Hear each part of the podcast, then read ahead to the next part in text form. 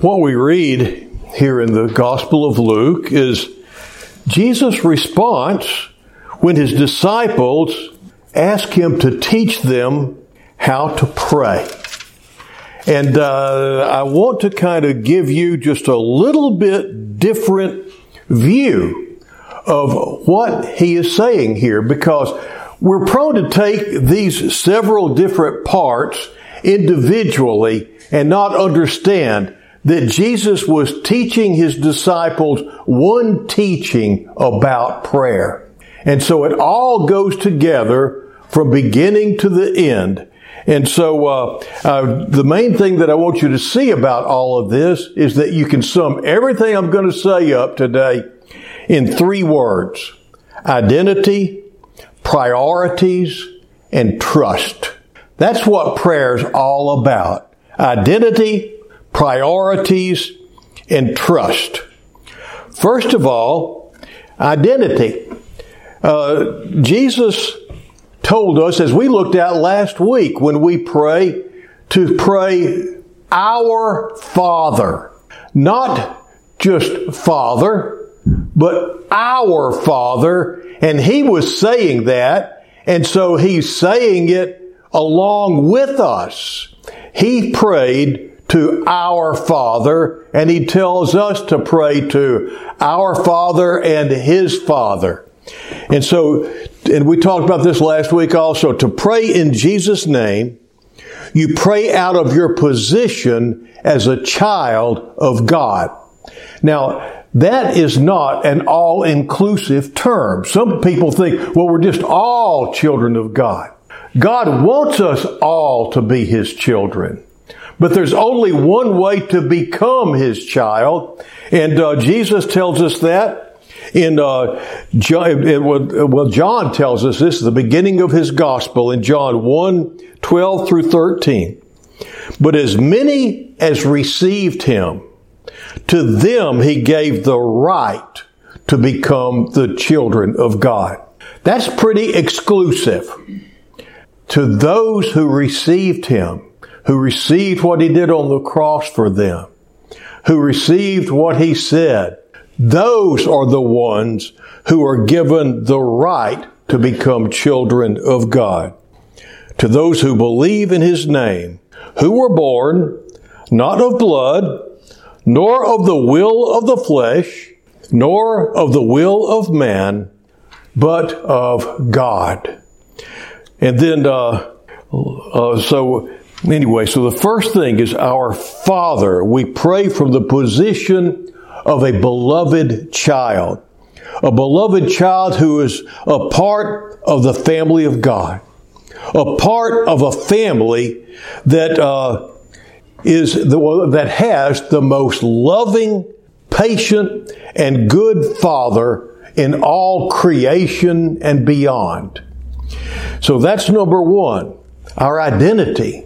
We pray as a child of a loving and wonderful and good Heavenly Father. No matter what your children, or no matter what, yeah, yeah, no matter what your children like, no matter what your father may have been like in this world, your Heavenly Father is good. Number two, priorities.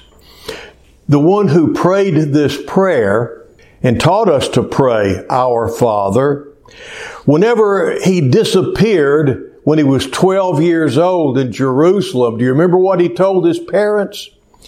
And he said to them, Why did you look for me? Do you not know that I must be about my Father's business? All the way through his life, we see that Jesus was about his Father's business. Have you noticed that? Now, he uses the term business. And I think that's pretty cool whenever you stop and think about it. Uh, we are in a family business as brothers and sisters in Christ. Did you know that? We're in one family and we have a job. We have a business that we are a part of. And so because of that, we need to make sure that our priorities line up with God's. Whenever he said, thy kingdom come, thy will be done, and then he goes on and he makes it clear what his number one priority is, and we're going to get to that. So, uh, you need to line up your will with his, your priorities with his, because of who he is and the fact that you're his child. Uh, when I was growing up in Cleveland, Texas, there was about 5,600 people when I was a kid. Just a little place. You could know just about everybody in town. My two grandfathers, my mom's father and my dad's father, were two of the pioneers in the town. One was the first pharmacist in town. The other was the first contractor, building contractor in town. Everybody knew my grandparents. Everybody sure knew my grandfathers. And uh, they were some of the most generous and benevolent people that you would ever know. And they were respected highly in the town because of that. And I was their grandson. And you know what? They both loved me a lot and they showed me their love in so many ways. I never wanted to disappoint them and I never wanted to uh, bring disgrace to the family name because of who they were and because of who I was in connection with them.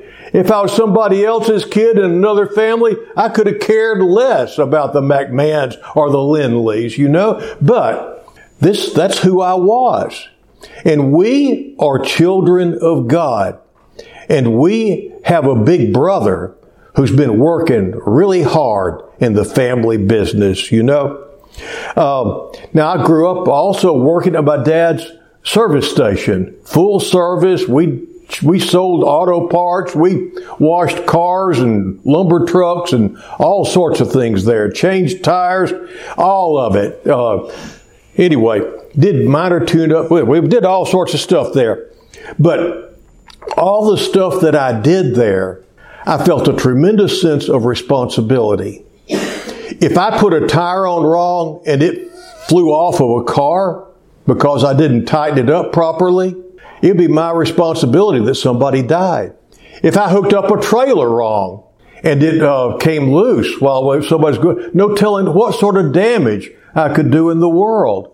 And so I had to always be aware that I had a responsibility for other people. And also, it reflected on my family. It reflected on our bread and butter. And if I didn't treat people right, uh, it was going to reflect on our business and I wanted to make sure that we kept on having uh, food on the table. And so, for all these different reasons, family was important. Family business was important. And so, uh, when people look at you, think about this. They know your family. They know your brothers and sisters in Christ. And what you do brings either honor or dishonor or disgrace to your Heavenly Father and to your sisters and your brothers. So that's number two, priorities. Number three, clear your accounts receivable list. He talks about, and, and some people just, they'll look at it, why in the world did he stick that in the middle of all this? It was going along just fine till we got to where we're talking about forgiveness. I mean, this forgiveness stuff, why is it even in there? Let me tell you why. It's the heart of your family's business. Have you ever thought about that? That's what our business is all about as brothers and sisters in Christ. Our logo is the cross. You see that? The number one priority that we have is forgiveness. And if you're not forgiven in your own heart, you haven't really stepped into the family and started being a part of the family yet. That's why Jesus stuck that right there in the middle because if you're not doing it in your own heart, all the rest of this stuff that you're saying doesn't even matter because you're not concerned about the family business. Ah, our big brother sacrificed tremendously for the family business. He cleared out, you know what our, our, our business is, isn't debt elimination. It, it's, it's, it's not uh, debt reduction. Our family business is de- debt elimination. He went to the cross to eliminate so much of your debt. Have you ever thought about that? That's, he, that's why he went to the cross, to eliminate what you owed because of what you had done. So you've got debt elimination going on there. Like I said, the cross is our logo. The cross is important in our family business. Our big brother sacrificed his whole life, clearing out more debt than anyone else in the world. And the reason why he did it was because of love. He loves his heavenly father. He loves our heavenly father. He loves us and he loves those who haven't even come and become a part of the family yet. Now you see, our family doesn't hold grudges. You see that? You can't hold grudges and be a member in good standing of our family. So let me ask you something. Who is it that owes you something? Who is it that owes you a debt? Maybe it's an apology. Maybe it's restitution of some sort. Maybe it's a, a, compensation for something they took from you in some shape, form, or fashion. Well, today's the day to get about our family business. You haven't really become a part of the family until you realize this. So, priorities, identity, clear your accounts receivable list, and then trust. Trust. This is the most important thing.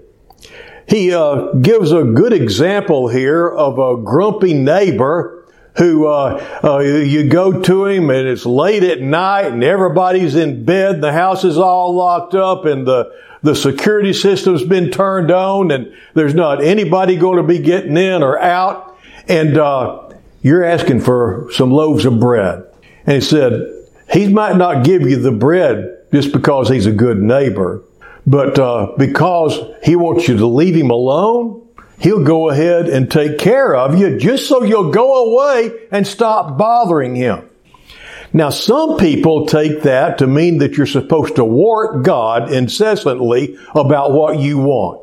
And that's not what's going on here. It's just the opposite. He's saying it's the same as with fathers. Remember, uh, he's going to say further on down, if you then, being evil, know how to give good gifts to your father, how much more will your father in heaven give to you? Now, he's, he's, this is the same sort of an example. It's a negative example. You got a grumpy neighbor that's going to give you something even though he doesn't want to. But the one that you're going to be praying to is a heavenly father who knows what you need even before you ask and who delights in spoiling his kids, who loves his kids. So, uh, in verses 5 through 8, he makes it clear that even a self-centered narcissist will give you uh, what you ask for if it's more convenient for them to make you go away. And so he's telling us to pray in faith, trusting. And there are a lot of people that pray trying to convince God. And why are they trying to convince Him? Why would they be trying to convince God? Because they didn't think that he really wanted to do the right thing? What else could it be? And so there are a lot of people that are praying for things that they know that their Heavenly Father wants them to have. They're praying for lost people that they know their Heavenly Father wants to come into the kingdom. They're praying for provision that they know that their Heavenly Father wants them to have, but they pray with fear in their heart because they're afraid that maybe he'll say no. He's saying, trust him. Pray in faith. And this is just it. You see, you pray in faith trusting. This is more than a formula. And I have heard people take this passage and turn it into a formula. If you do this, this, this, and this, then God must do this because this is what He promised. That's what the scribes and Pharisees did. They tried to manipulate God by His promises. Now His promises are true. His promises are, are wonderful. But it's not about you taking them and using them to manipulate God, whom you cannot manipulate. He's made you those promises to reassure you that He cares for you and that He wants good for you. And uh, so uh, it's more than a formula. When He says, and I say to you, ask and it shall be given to you. Seek and you shall find. Knock, and it shall be opened to you. For everyone who asks receives, he who seeks finds, to him who knocks it shall be opened. Not might be opened, shall be opened. Yes, this is a promise, and it's a promise for you, and it's a promise for me, and you need to receive it even before you pray. So, if you're going to make this into a formula, it would be pray in God's will, pray in Jesus' name, uh, make sure that uh, you aren't harboring any, any, bitterness in your heart, and be persistent.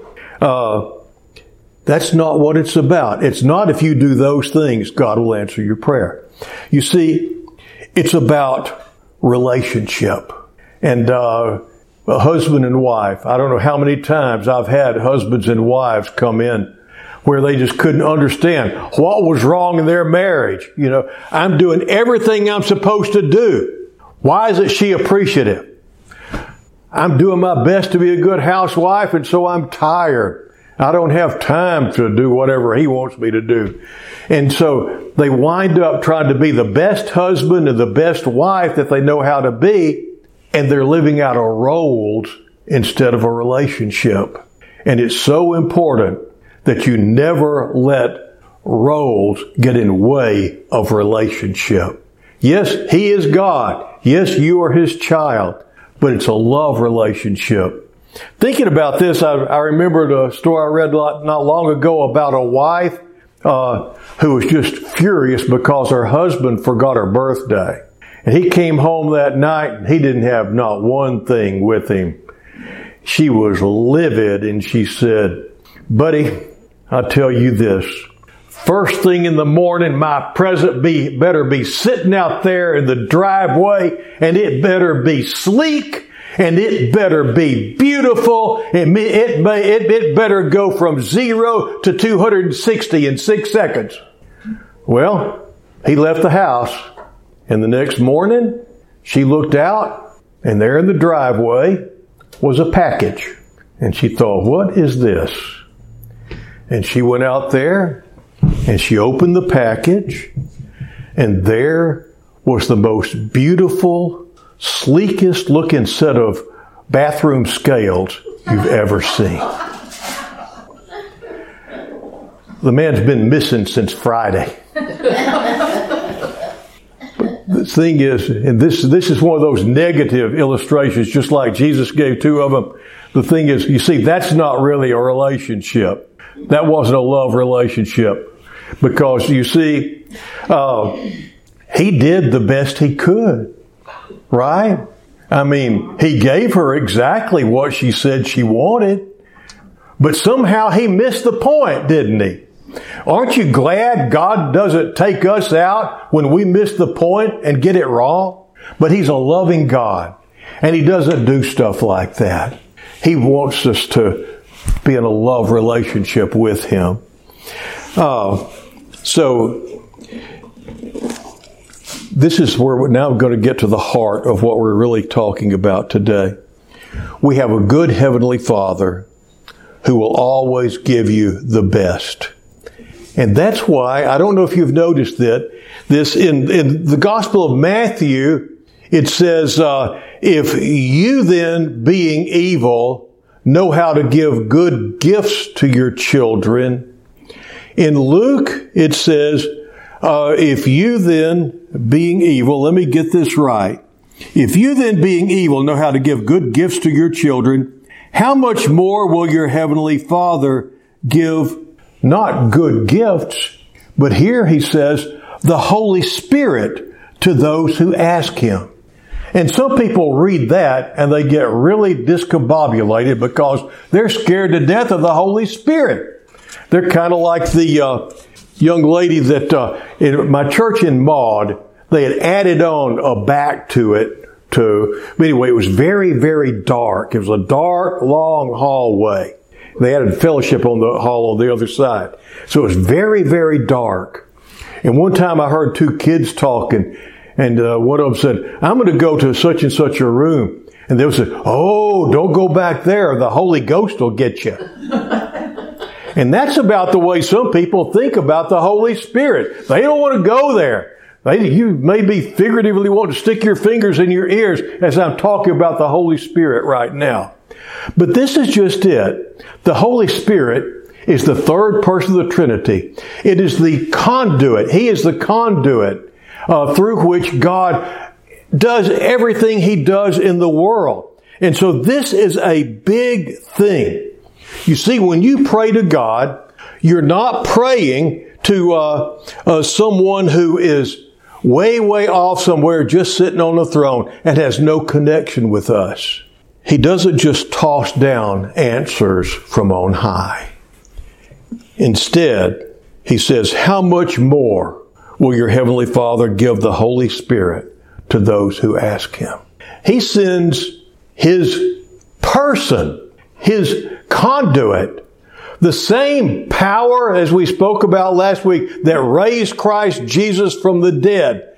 He has sent that power not to just be with you, but to be in you.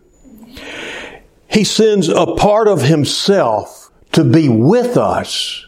That's how he answers prayer. It is so personal. It's not just zinging things out like that from somewhere on high. He comes and he is with us. He is the promise of the Father. All the promises that he keeps are kept through the promise of the Father, who is the Holy Spirit. In John 14, 23, we hear Jesus say these words as he was preparing his disciples for his departure. If anyone loves me, he'll keep my word, and my Father will love him. And another place says, and, and I will love him. And we will come and make our home with him. Make our abode in him, it says in some other translations. The Holy Spirit, the word is there is uh, parakletos, and it means one who is called alongside. Whenever uh, Jesus uh, or whenever the God said in the Old Testament, "Call upon me, and I will answer you," this is how He answers.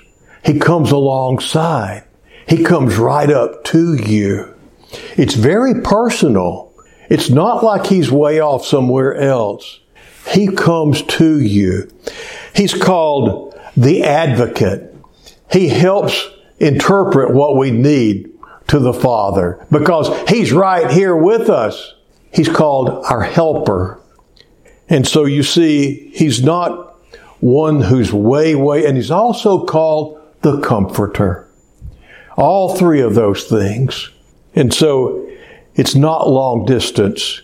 It's not like you're in one place and you have to send a telegram home asking your Heavenly Father to send you some cash and then you get it back by Western Union. He hands it to you. It's like that. It's personal.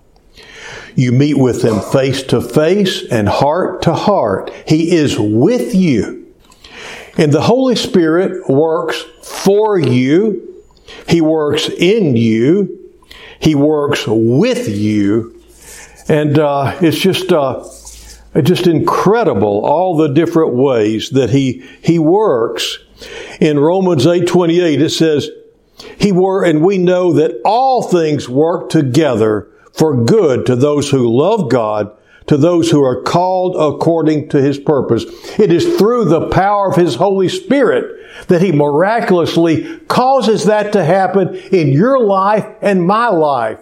It's where sometimes it just surprises the bejabbers out of us that he did it. Uh, I can think of so many times that uh, he uh, was just he, he made ways for me to hear things, hear discussions that made the difference in whether my life would continue the way it was supposed to live or not. I don't have time to tell you about all my these different things. He works in you. He gives you what you need in order to understand a situation. Sometimes he just gives you a peace and reassures you that everything's going to be okay. He'll reveal to you a growing edge in your spiritual walk that you need to start working on, and then He'll help you to work on it. He works through you. I don't know how many times I've just started taking the steps knowing I was supposed to do something and not know how in the world God was going to bring it about, but just knowing that somehow it was going to work. And it did. Marriages were saved. Uh, people got jobs. I would just start taking the steps to help, and the helper would be working with me, in me, and through me, and miraculous things would happen. Um, I'm, I'm, i just can't, I wish I could tell you more, but I'm just going to close by telling you a little bit about George Washington Carver because he was a man who lived close to God. George Washington Carver was a scientist, and as you recall, he developed hundreds of useful products from the peanut. And he said, when I was young, I asked God to tell me the ministry, the, I asked God to tell me the mystery of the universe. But God answered, that knowledge is reserved for me alone. So I said, God, tell me the mystery of the peanut. And then God said, well, George, that's more nearly your size. And he told me, and yes, he did, over a period of 10 days after uh, George Carver prayed for the Lord to share with him to open up the mysteries of the peanut, he came out with 300 products. Later on, he said this as I worked on projects which fulfilled a real human need, forces were working through me which amazed me. I would often go to sleep with an apparently insoluble problem. When I woke, the answer was there. Why then should we who believe in Christ be so surprised at what can, at what God can do with a willing man in a laboratory? Some things must be baffling to the critic who has never been born again. The Holy Spirit is what God gives in answer to prayer. It is so personal. In the name of the Father, the Son, and the Holy Spirit. Amen.